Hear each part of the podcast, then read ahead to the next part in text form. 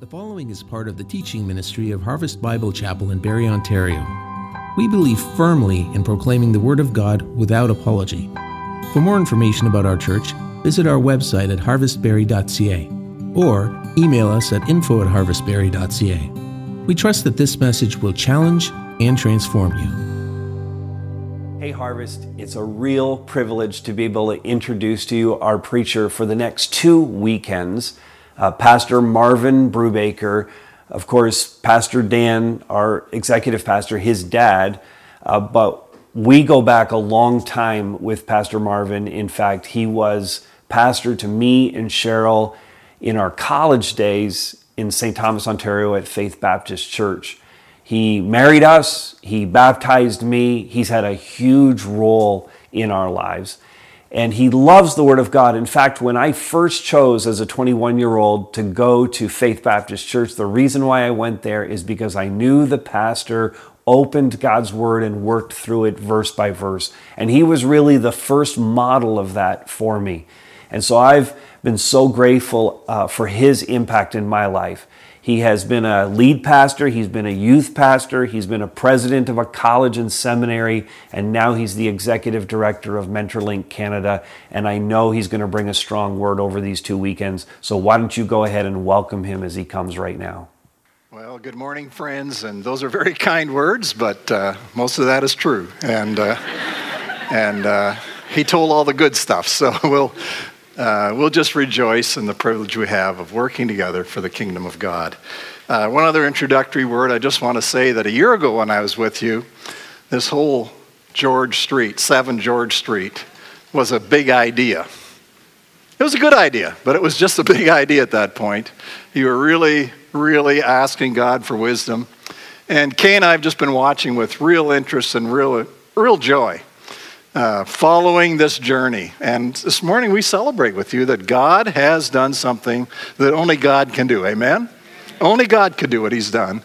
And uh, we're looking forward to it. And we're not going to be here Tuesday to write something on the floor, but uh, I hope many of you do that. And uh, that'll be a sacred memory in your life for years to come. So praise God for what He's done at, uh, and is doing at Harvest Barrie. And it's my privilege to be with you this Sunday and next Sunday. The two Psalms that I've been asked to speak on out of this, this series called Out of the Depths are really quite different from each other. So uh, this morning we'll listen to God talking to us because it's a wisdom psalm, and then we'll talk back to Him at the end.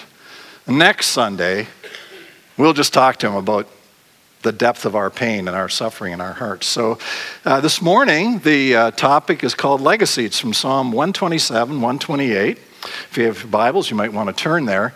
Uh, I'm not sure exactly why I was given this task on Father's Day, but this is pretty close to the heart of any person that heads a family. Uh, whether it's a father in a typical biblical kind of family that uh, they describe so often in the Bible, or we have a lot of different kinds of families today. So, people that head families, that are going to leave something for their family. This is for you this morning. And to some degree, all of us are like that when we're part of an extended family like Harvest. Amen? This is our family. So, I hope you listen very carefully. This Psalm 127 28 are part of a collection of 15 Psalms. Uh, this is part of the overall structure. These Psalms are called the Psalms of Ascent. And they were sung by the pilgrims as they moved from their places of residence up to Jerusalem for the feasts that they were called to attend in Jerusalem every year. You remember there were three great feasts.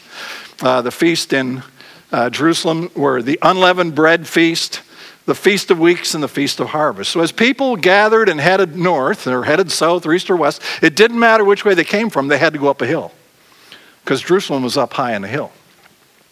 And as they walked up those hills, they sang these songs. That's why they're called the Psalms of Ascent. You get the idea? And in the middle of these are these two Psalms, in the middle of the 15, two Psalms, and they're a little different. They're wisdom literature. These are kind of connected to what Pastor Todd talked to you two weeks ago in Psalm 1. Remember, he talked about being in a wisdom psalm, where God talks to us, and out of that we respond with activities and words back to Him. And really, this psalm, these two psalms, like Psalm 1, outline the difference between godly people and ungodly people in the choices they make in life. You all follow that, right? So the Bible talks about wise people being godly and foolish people being ungodly. Those are terms that are used. And um, it's not judgmental terms, they're more just statements of fact. You have a choice to live life one of two ways following God or not following God. Can we all agree to that, right? You got that choice.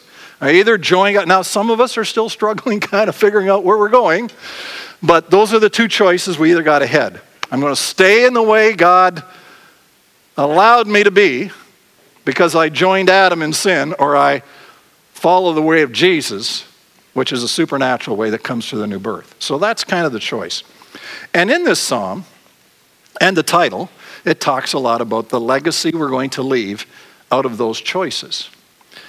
Now, legacy is an interesting word, and it usually speaks of something we leave in our will to people that are kind of coming behind us. And it usually has to do with money or possessions. You understand that? But uh, in this psalm, in a wisdom psalm like this, there's a little different picture. Uh, the main focus in this psalm, especially on legacy, is, is what we live, what we leave in the lives of people. Not so much money and possessions and things, but it's more about what we leave in people's lives. And here we see one of the big differences again between the way of wisdom and the way that's not wise. I wonder what you're planning to leave behind. What are you working hard to leave for those who come behind you? Now, the bottom line, because this psalm was written by Solomon, 128 we think was written by Hezekiah, but two kings, but in this one by Solomon, here's what he says basically all of our human efforts to build our own legacy are futile. They're totally futile unless God is central in our efforts.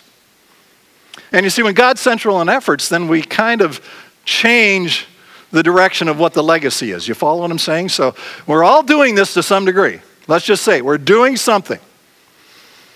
If you aren't doing this, you're dead. We all are building something to leave. The question is, what is it? Are we following the way of wisdom or the way of self? That's the question.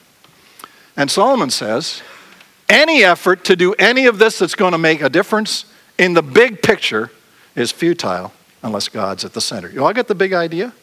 So perhaps today, as we listen to the Word of God, this will clarify where we are in this journey.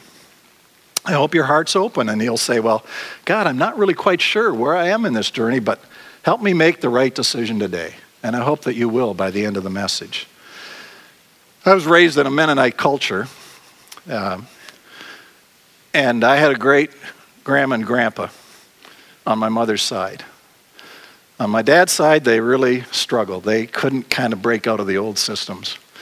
But on my mother's side, they were. And often I would talk to my grandparents. As a little boy, I used to stay with them for a couple weeks every summer. And as we talk about life, my grandmother often quoted a proverb, a German proverb, and this is what it said Everything depends on God's blessing. Everything depends on God's blessing. And, and she'd say that about everything. And I wonder if we really believe that. Do we really believe that? I think many of us are kind of caught up with, well, but I have to kind of help God a little bit, right? And we're going to talk about that. There is a sense in which is a divine human cooperative. But let's face it, even when we join God in the work, if He didn't give us the strength to do it, wouldn't work. You follow what I'm saying? So everything depends on the blessing of God. On Goddess again, East Alice Galagan, she'd say. Everything. Everything. Can we come to that agreement this morning? I, I hope so. I, I, wonder if you really believe that. Well, let's take a look at how Solomon and Hezekiah unfold this truth to us. And so I hope you have your Bibles open to Psalm 127, 128. I have several points. My first big point is this my natural temptation. Remember, we're talking natural. We're all born with this natural temptation. It's to build my legacy through my own efforts. That's the natural temptation.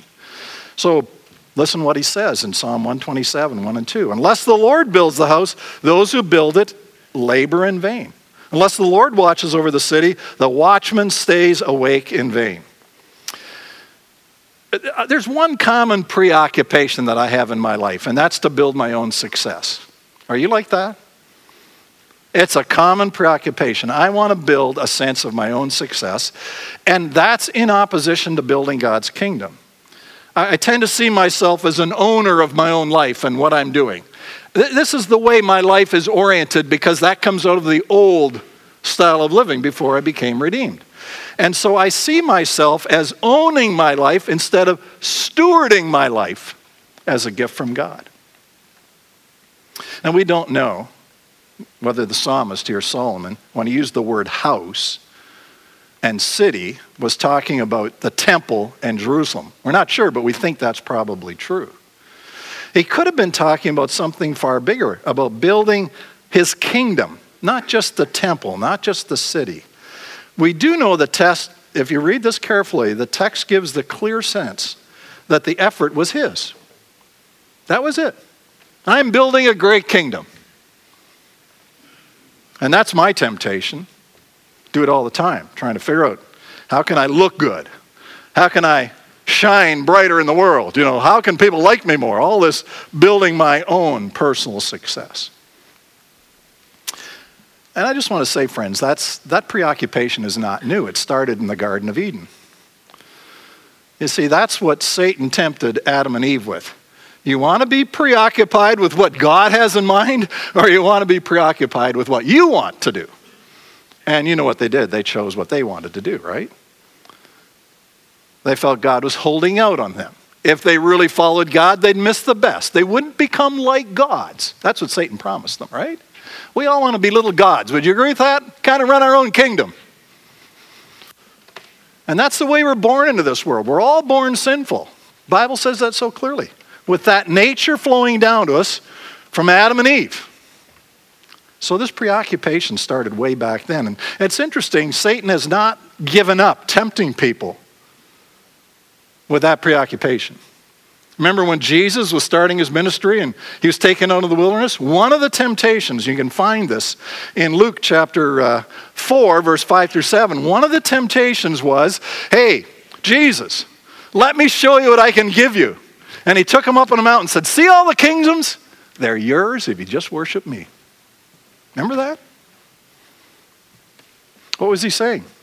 Build your own kingdom. You don't need the Father. Satan knew the Father had sent Jesus into the world to redeem the world. He was trying to get him off track, right? And sidetracking is what Satan does to us all the time. And so here's this option they had. Uh, you have, I have. And uh, even Jesus was tempted. Of course, remember, Jesus said, the Word of God says, don't tempt God. I'm fully committed to Him. And so I don't know where you are today, and I know where I am. I, I don't know where you are. I know where I am. I regularly have to ask myself every day, almost every day, at times during the day, am I in this action I'm taking, in this words, these words I'm saying, am I desperately trying to build my own kingdom? Am I trying to look better? I'm trying to elevate myself, my kingdom, my empire, my success, my business, my career, right? My legacy. Is that what I'm trying to build? And if I'm doing that, is it in my own strength? Is it all about me? And I just want to ask you if that's kind of the track you're on, how's that working out for you today? How's it working out? We'll see it doesn't work out very well. So that's one preoccupation. The second preoccupation that is I if I'm going to do that, I have to develop systems of security where I can be in control, where I can have power. I have to build these power control mechanisms as opposed to resting in the safety and security of the Father. You cannot build your own kingdom and have God's blessing on your life at the same time. And so this is what I do. I, I have this track. This is my temptation. So to make it happen, I build my own. And that's what Solomon talks about. Unless you can guard the city all you want, but it's in your own strength is probably futile. And, and friends, we use all kinds of tools today to build our own security. We position ourselves in our company, right? So I'll be secure. Well, how good is that working today? I get to the top office, and then the company gets sold, and I'm dead meat. I, uh, I think when I'm in trouble, I've got a big enough bank account to get me through the trial, right?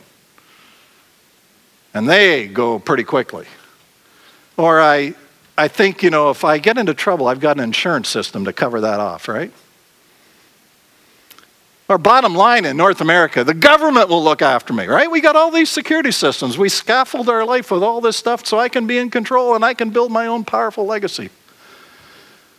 And yet the Bible continually assures us, and we sang it this morning, that our security can only be found in God the Father. Only place. He's called our rock, our fortress. He holds us in his hands. He shelters us in his arms. This is what we have. And I hope you're being embraced by that this morning. Well, Solomon experienced both of these preoccupations and many more as he attempted to build his own personal success and, and develop a powerful, majestic kingdom with him as the king. And if you want to read about that, you can turn to 1 Kings chapter 9. We're not going to turn there this morning, but just write it down 1 Kings 9 through 11. Read all these big building programs and all this wealth and power and the tons of gold that came into the kingdom every year from all over the world and, and uh, the army he built. And you remember all that? And then he married all the kingdoms around. He married the top daughter, put them in her harem. Why? To control. All about power and control. And look where it got him. A lot of trouble. Those wives he married turned his heart away from God. And I want to tell you, every time you bring some other thing into your life to try to help do this apart from God, it'll get you into trouble. Every time. Every time. Queen of Sheba could come and say, I've never seen a kingdom like this. But he lost everything. And so he could speak these words to us today in this psalm from experience in his own life. His own life tells us that all of his hard work of creating, conserving was fruitless because it all depended on him. He really lost touch with the Father. And I think the transitional thought here, and we'll read these two verses again, is that little word unless. You see, our normal tendency is to build our own temple, to build our kingdom, right? To think we can provide safety. But then the psalmist says, unless God's in it, you're in trouble. And so, unless the Lord builds or watches over, we're in big trouble. Three times the writer uses in this psalm it's vain, it's useless, it's pointless to try to do this without God. And this leads me to my second major point. We can't do this legacy building on our own terms. We can't. The wise person leaves a legacy of cooperating with God in his life work. That's what the wise person does. You see, a godly person realizes that my success depends a lot more on God's work than on my serious efforts. Would you agree with that? I'm not saying your efforts, your hard work is not important. That's not what the text says. It doesn't say quit working. God does not celebrate laziness. Do you hear that? You'll never find that. Read through the Proverbs. A lot of things said about slothfulness, laziness. Not one of them is good. But the tendency, and especially in North American culture, the tendency thing is my hard work is going to get it done. Just work a little harder. And so it's not that laziness is the answer. It's not that hard work should be given up. It's cooperating with God that counts. Stories told, I'm sure you've heard it, but I'll tell it anyway. Humor me. Of a gardener who was asked to fix up a vacant lot in the city. This lot was filled with all kinds of weeds and rocks and stones. It was a mess, right? Could you make a nice garden out of this plot of land? So we worked hard, made a plan, worked hard, got rid of all the rocks, put in flowers. It was beautiful. And then you know what happens. Some well meaning person came walking along while the gardener's standing there looking at his garden and said, Wow, what a beautiful garden. Isn't it amazing what God can do? And remember what the gardener said? You should have seen what God was doing when he had it all to himself. Right? And there's a truth to that, right? It's not that it's God's going to do it all. We need to cooperate with God. That's the point. But don't forget, what does the German proverb say? Everything depends on the blessing of God. So we do our work. We should do our work. But we always, as godly people, remember there's an unseen, very important factor at work. It's God's blessing that matters. And God's blessing comes when I don't ignore Him, when I don't sidetrack Him, when I put Him at the center of my life. In the Sermon on the Mount, Jesus warned his followers not to fall into a trap of self sufficiency. Because he said if you fall into that trap, it just brings worry and anxiety into your life.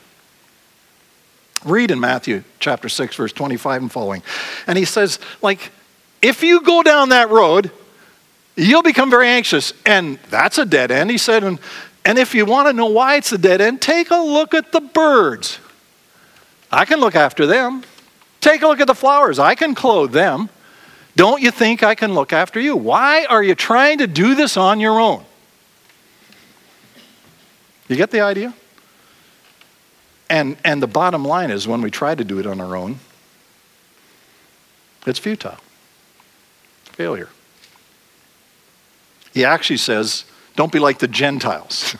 and if you understand, a Gentile to a Jew was an ungodly person. You get that? It was a person that didn't follow the covenants of God, an outsider. Don't be like them. Don't be like people that reject God's involvement in their life. Be a godly person. You know, I've had the privilege of traveling to quite a few countries in the world.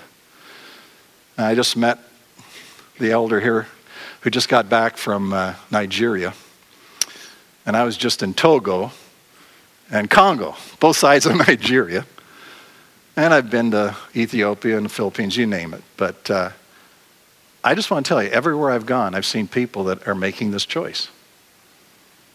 Trying to do it in their own strength, doing desperately what they can. And everywhere I go, it's futile. It doesn't matter whether people are wealthy or they're very poor. All trying to build their legacy, trying to control the system. Always comes up short. So, what's the temptation then? When we have that attitude in life, it says in verse 2 the temptation is we work harder when it isn't going well, right?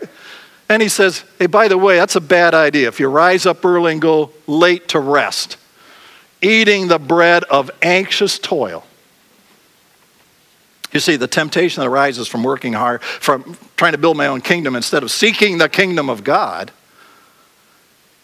is to work harder. And this is a form of slavery that many of us, we would never say I'm a slave, right? How many would say I'm a slave today? But many of you are slaves to your work. And slaves to this idea of I work harder, I'll build a bigger legacy. I'll build a kingdom that everybody's going to be impressed with. And it's not the complete answer in life. It's a partial answer, but it's not the complete answer. I find interesting here, it's not that Solomon condemns rising early and working late. He doesn't say that's bad. He says, if you do them in and of yourselves, it's bad. You get the idea? If a person does this, this is my major emphasis, I don't really think God can really be involved. It's, and it's not about God's blessing, it's about my effort. He says that's vain, that's useless. This trusting in self is a dead end. If God's not present, you're headed for a dead end. And, it's not that the projects are going to fail or the work has no reward, it, it honors that. But the text says if you do it without God at the center, unless He's involved, you're going to end up eating the bread of anxious toil. How many of you, when you sit down at breakfast or a meal, what's going through your mind? Is it about God's blessing or is it about I got to work harder because I, I need, there's got to be another meal coming up, right? If I don't work harder, kids aren't going to have clothes. If I don't work harder, they're not going to get the big, you know what I'm saying? And all that's the bread of anxious toil. Instead of welcoming joyously the blessing of God, and this is so common, I see it everywhere. People working harder and longer they do the surveys, friends. It's true. It's true. Why are they doing it? Well, they want to leave a legacy of money and prestige. They're doing surveys now about how damaging it is that most people never get disconnected from their screen. Now, I got an old one here. I'm still a Blackberry guy. Just laugh. Go ahead. I understand. But you know how devastating this thing can be to life always with you. Always, always, always. They're doing surveys about the fact that people cannot disconnect. There's a genuine problem. People don't know how to take Sabbath, they don't know how to turn it off and get away from it.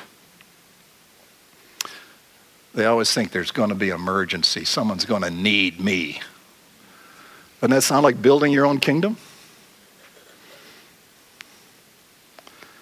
I read a recent survey where most Canadians do not take all of their vacation time. Wasn't that bizarre? They work real hard have a vacation, then they don't take it all. And so, some companies, because of this lack of ability to turn off the phones and not taking vacation, there are companies now putting rules in that people have to take all the vacation. They can't take their work phone with them. Got to leave it at work. How cool is that? Maybe I'd leave your home phone too.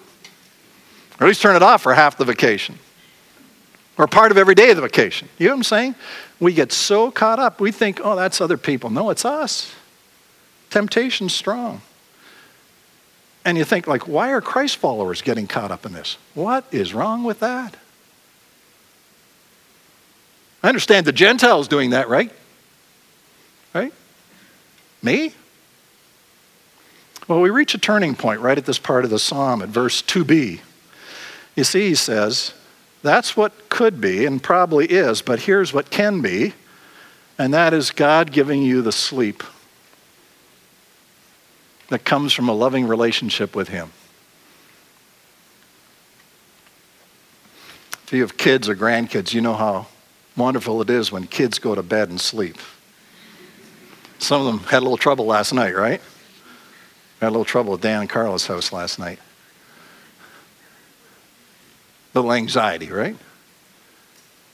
But we're like that. So, this idea of the restful sleep of being beloved this speaks of that unbelievable privilege that we have as the people of God, of being in the arms of a loving God, right? A loving God.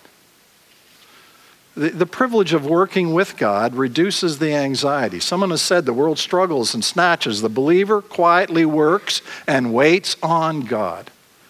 Proverbs 10:22 The blessing of the Lord makes rich and he adds no sorrow with it. Why? Because he loves you. You can rest in that. The point here in the text is not who gets sleep and who doesn't. The point is that true success comes from God. You can rest in that. You can go to sleep with that one. In the next psalm, we'll see that the one who is blessed is the person who fears the Lord, has this deep reverential trust in the Lord, this awe, this amazing attitude. What a privilege to be connected to the Creator God of heaven and earth. Bible says the fear of Yahweh must become the central truth in our faith journey. It's the beginning of wisdom. So much of what I do drives from my desire to succeed in life. How much derives from my fear of God? Am I living for my glory or building a legacy for His glory? Am I seeking Him first? And this leads me to my final point and that is that the best legacy is a multi generational family that follows God's ways. Now, listen to carefully what I want to say. There's a little picture of a multi generational family. Where is the picture? There it is. Looks like a bit of a motley crew. You know why? Because that's what every multi generational family is like. You got people that look good and people that don't look that good, and you got old and young and middle and right? Bits and pieces. I was going to I was going to put up a picture of my multi generational family. I thought, now that might be too much building my own kingdom. I'm talking about from my parents down. But yeah, you know what? That's like Harvest Bible Chapel right there. Amen? This is a multi generational family.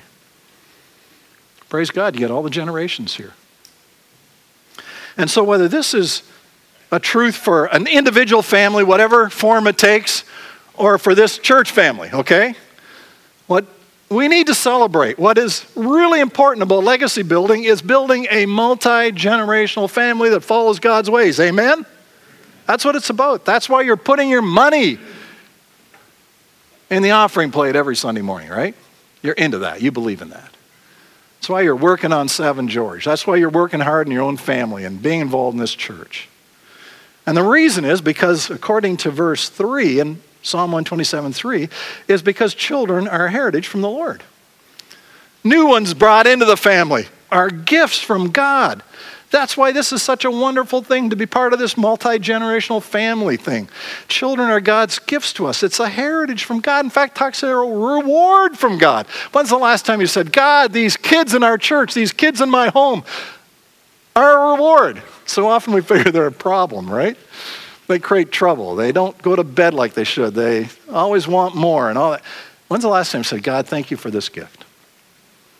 Those little kids that run around in church here and mess up, right? And aren't real well behaved. When's the last time you said, Thank God, that's your reward to us? And the reason is because these children are still God's, and they're just given to us for a time. Do you understand that? You see, this changes the whole thing. It's not about me building my family, it's about me stewarding God's gift to me, God's gift to us, these children. And I understand the human effort's involved. Listen to me. I understand human effort is involved in the conception of a child. And human effort's involved in bringing kids into this church in any way. But only God is capable of effecting the miracle of birth or new birth. Amen? Only God. And this keeps us humble as parents. This keeps us humble as people in the church. Every child is truly a gift from God, and as parents and grandparents and multi generational people, we are simply stewards of these wonderful gifts from God. Our role is important, but remember, God's role is more important, and He's always involved. Many times, parents will come to me as I speak in various places, say, You know, I I tried my best, or, you know, I wasn't saved early in life, and my kids are a mess, and I don't know what to do, and I pray, and they don't pay attention. What should I do? And I don't have answers, but I do have this comment to make Whose child is that young man or young woman anyway? Amen? Whose child is it?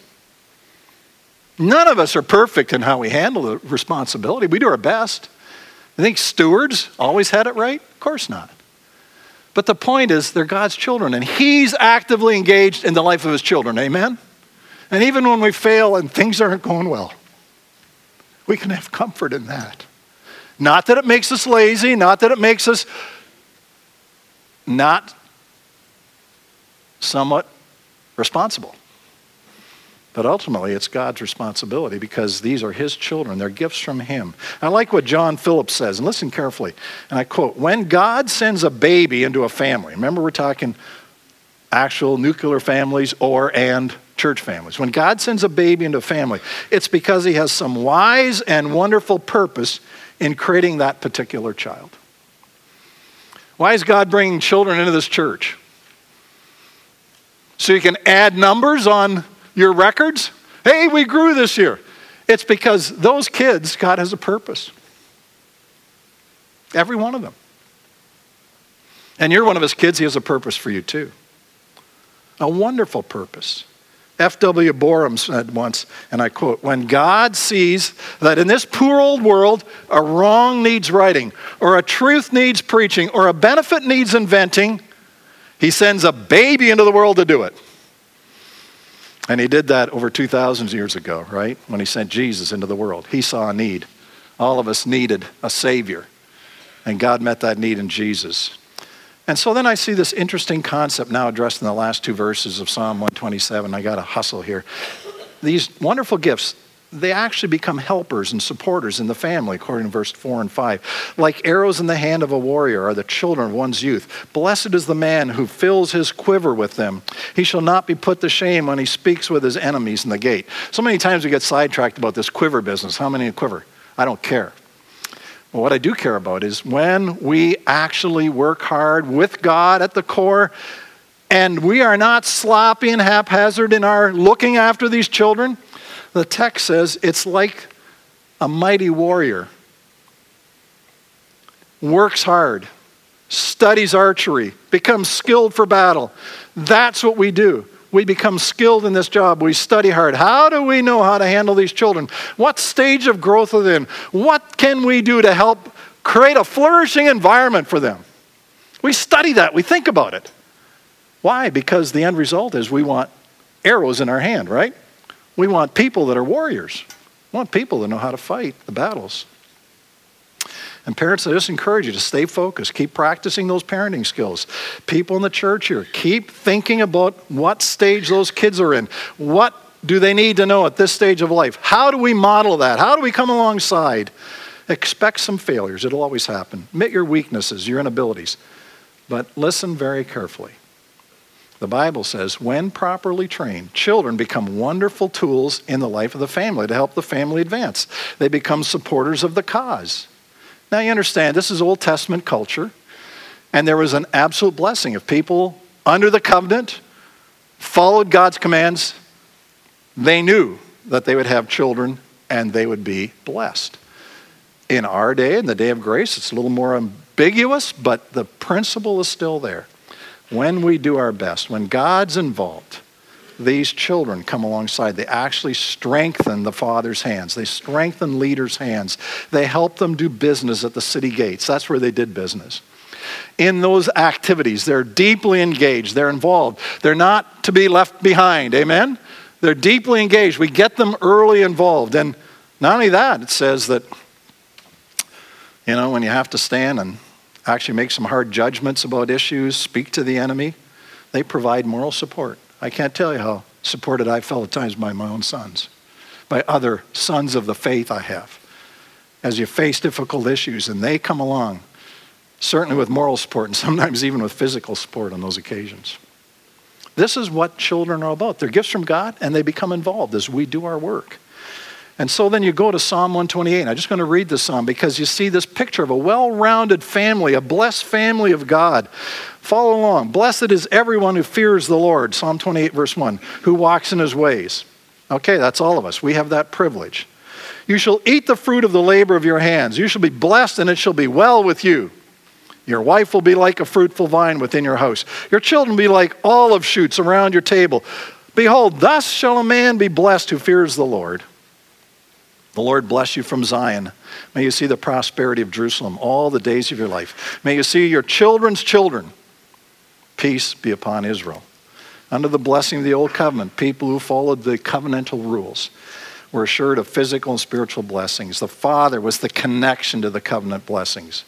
He was blessed as he feared God. A wife was generally the picture of someone who brings beauty and, and provides blessing in a growing way for the family. And the children described as olive shoots. Very interesting description, because an olive tree, they're very slow to grow. They don't bear fruit till 10 to 15 years. But once they've been established, they're good to go. And they have long potential for great blessing. Sounds like kids, right? If you do the work. Wonderful word picture. But then there's one last psalm, one last thought in the Psalms. And I add a psalm, Psalm 78, because here's the thing Many of you are working hard in your own families to do this. Many of you are involved in the church trying to do this. But are you doing what God said? And that's raise them in such a way that they can do it with someone else. See, most of us, we think our job's done when I've done it well, right? But our job's not done till generations follow. Follow with me as I read Psalm 78. Give ear, O my people, to my teaching. Incline your ears to the words of my mouth. I will open my mouth in a parable. I will utter dark sayings from of old, things that we've heard and known, that our fathers have told us. We will not hide them from their children. There's a clue. Tell your kids the good and the bad. We're going to tell the coming generation what? The glorious deeds of the Lord, his might, and the wonders he has done. He established a testimony in Jacob and appointed a law in Israel, which he commanded our fathers to teach to their children, so that, you see, the next generation, so that the next generation might know them, the children yet unborn, and arise and tell to their children. You see, four generations here. That's what God wants us to do. And what are they supposed to tell them? They're supposed to show them and remind them to set their hope in God, not forget the works of God, keep His commandments, so that they don't become like a generation whose heart was not steadfast, whose spirit was not faithful to God, a stubborn and rebellious generation. This is the psalmist David reflecting back probably on the people that came into the promised land first, and then they didn't teach their kids, so you had the period of judges, and finally God had to get involved because they didn't follow this generational idea. Children must be taught to pass on their faith to the next generation. Parents, we must pass the faith that we've received to the next generation. So those who receive it will pass it to the next generation. This is the way faith is sustained in the family of God. No matter Whether we're speaking of an individual family or families of families like this church family. And families take many forms and configurations today, but no matter what form it is, the truth remains. We must be connected to a multi generational community to sustain the faith of our fathers and to transmit it to future generations to come. And I just want to speak very lovingly to a few of you here this morning. Maybe you're single and you wish you were married and had children and you don't. Or you've tried and have failed. It's failed. Or, or some of you are married and would love to have children, but God has not granted your request. Or some of you are empty nesters and think, you know, I did my best and it wasn't too good. Or I'm kind of free of the kids.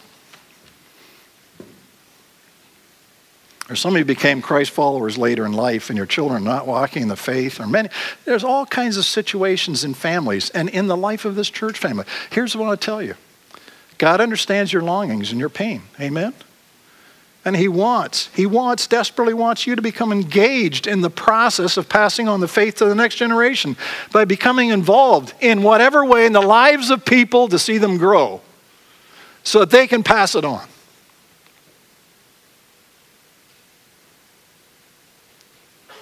All the studies show that discipleship is the key because Jesus commanded, make disciples.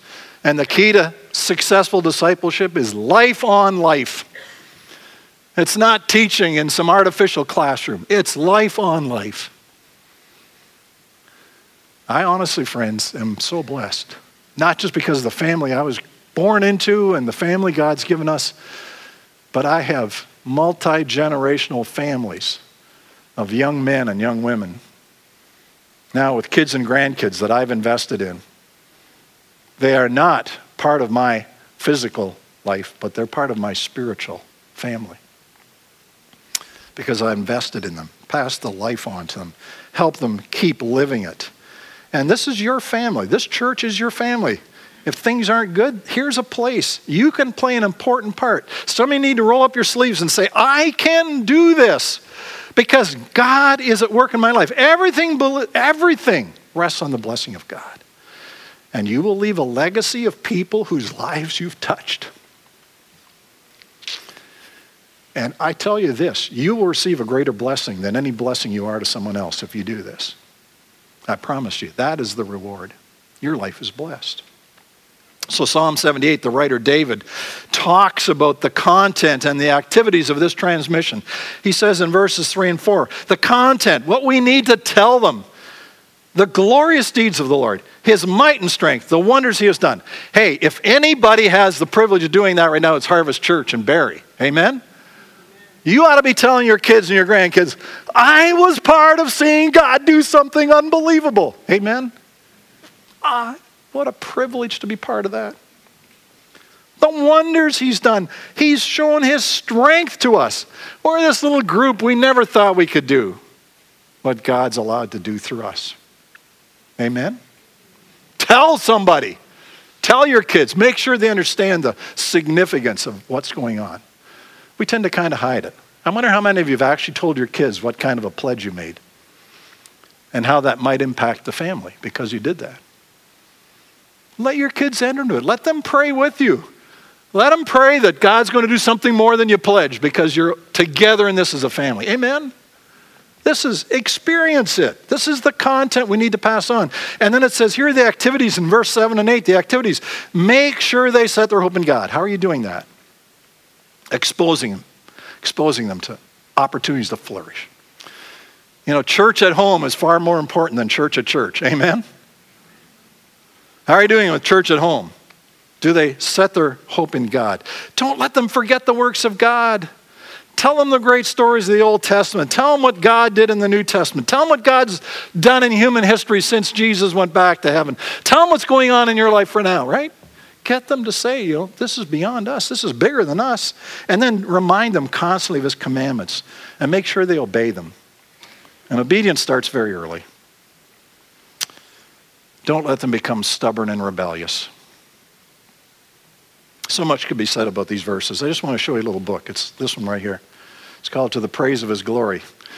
Uh, my parents were first generation believers, had seven kids. I'm number three. And on their 70th wedding anniversary, one of my nephews and I put together this story of their life. Now, they had to do a little writing, but we made it look kind of neat.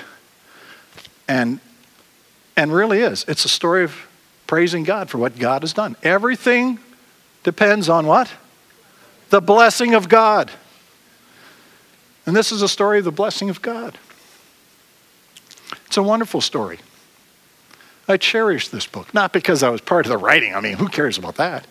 It's the stories in here of a simple couple, grew up in a Mennonite environment, never had more than a eighth grade education, and God used them.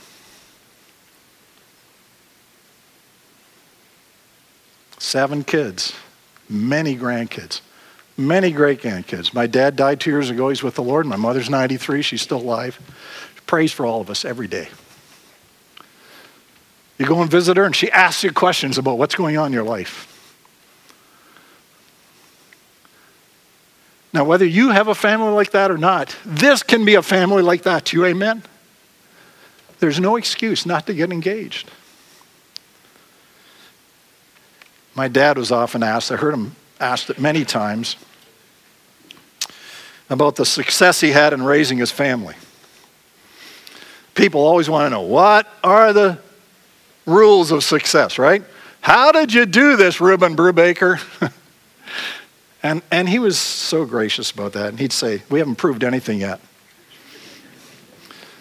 Any good is the blessing of God. And he used to say this, and it always struck me, and now I understand it. Until the next generation loves God enough to teach their kids, we've done nothing. You follow what I'm saying? That's the way God wants his work to grow. Multi generational. You doing your part with your generation in such a way that they know how to do it with the next and the next.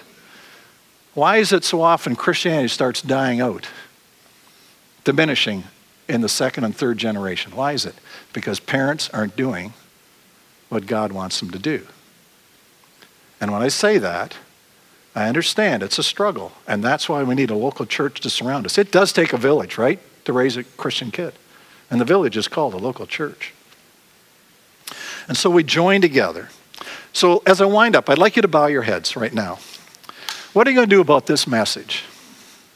The theme of the series is Out of the Depths. God has been speaking to us words of wisdom.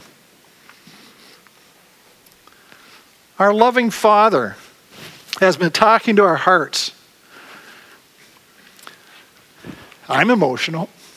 Are you? Is God talking to your heart? What's going on in your life and your circumstances? I'd like to suggest a few heart cries you could make to God right now, quietly where you are, in response to this message. Here'd be number one I cry out to God to change my focus from trying to develop my personal success to seeking to build God's kingdom. You going to cry out to God about that? God, make me sensitive about that all the time.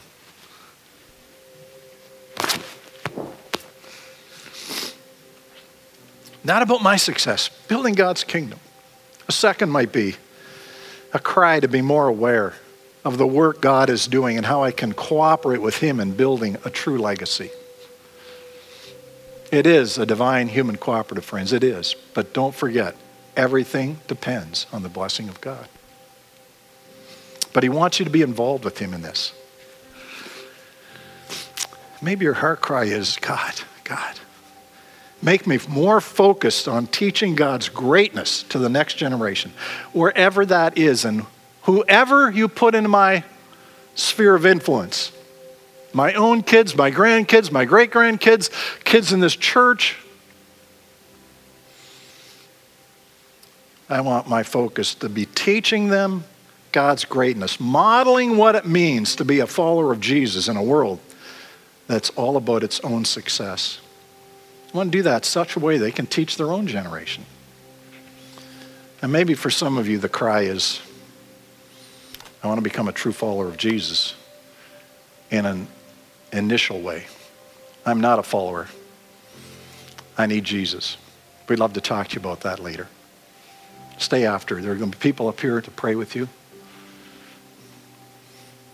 What is it God's saying to you? Dear God, speak to our hearts. Do a deep work as we think about this issue of building a legacy of generations that follow you. Give us strength, give us faith, and help us to remember everything depends on the blessing of God. Pray this in Jesus' name. Amen. Thanks so much for listening. We always love hearing about the work God's doing in our listeners. If God's been doing a work in you, send us an email at info at harvestbarrie.ca. And remember, you are loved.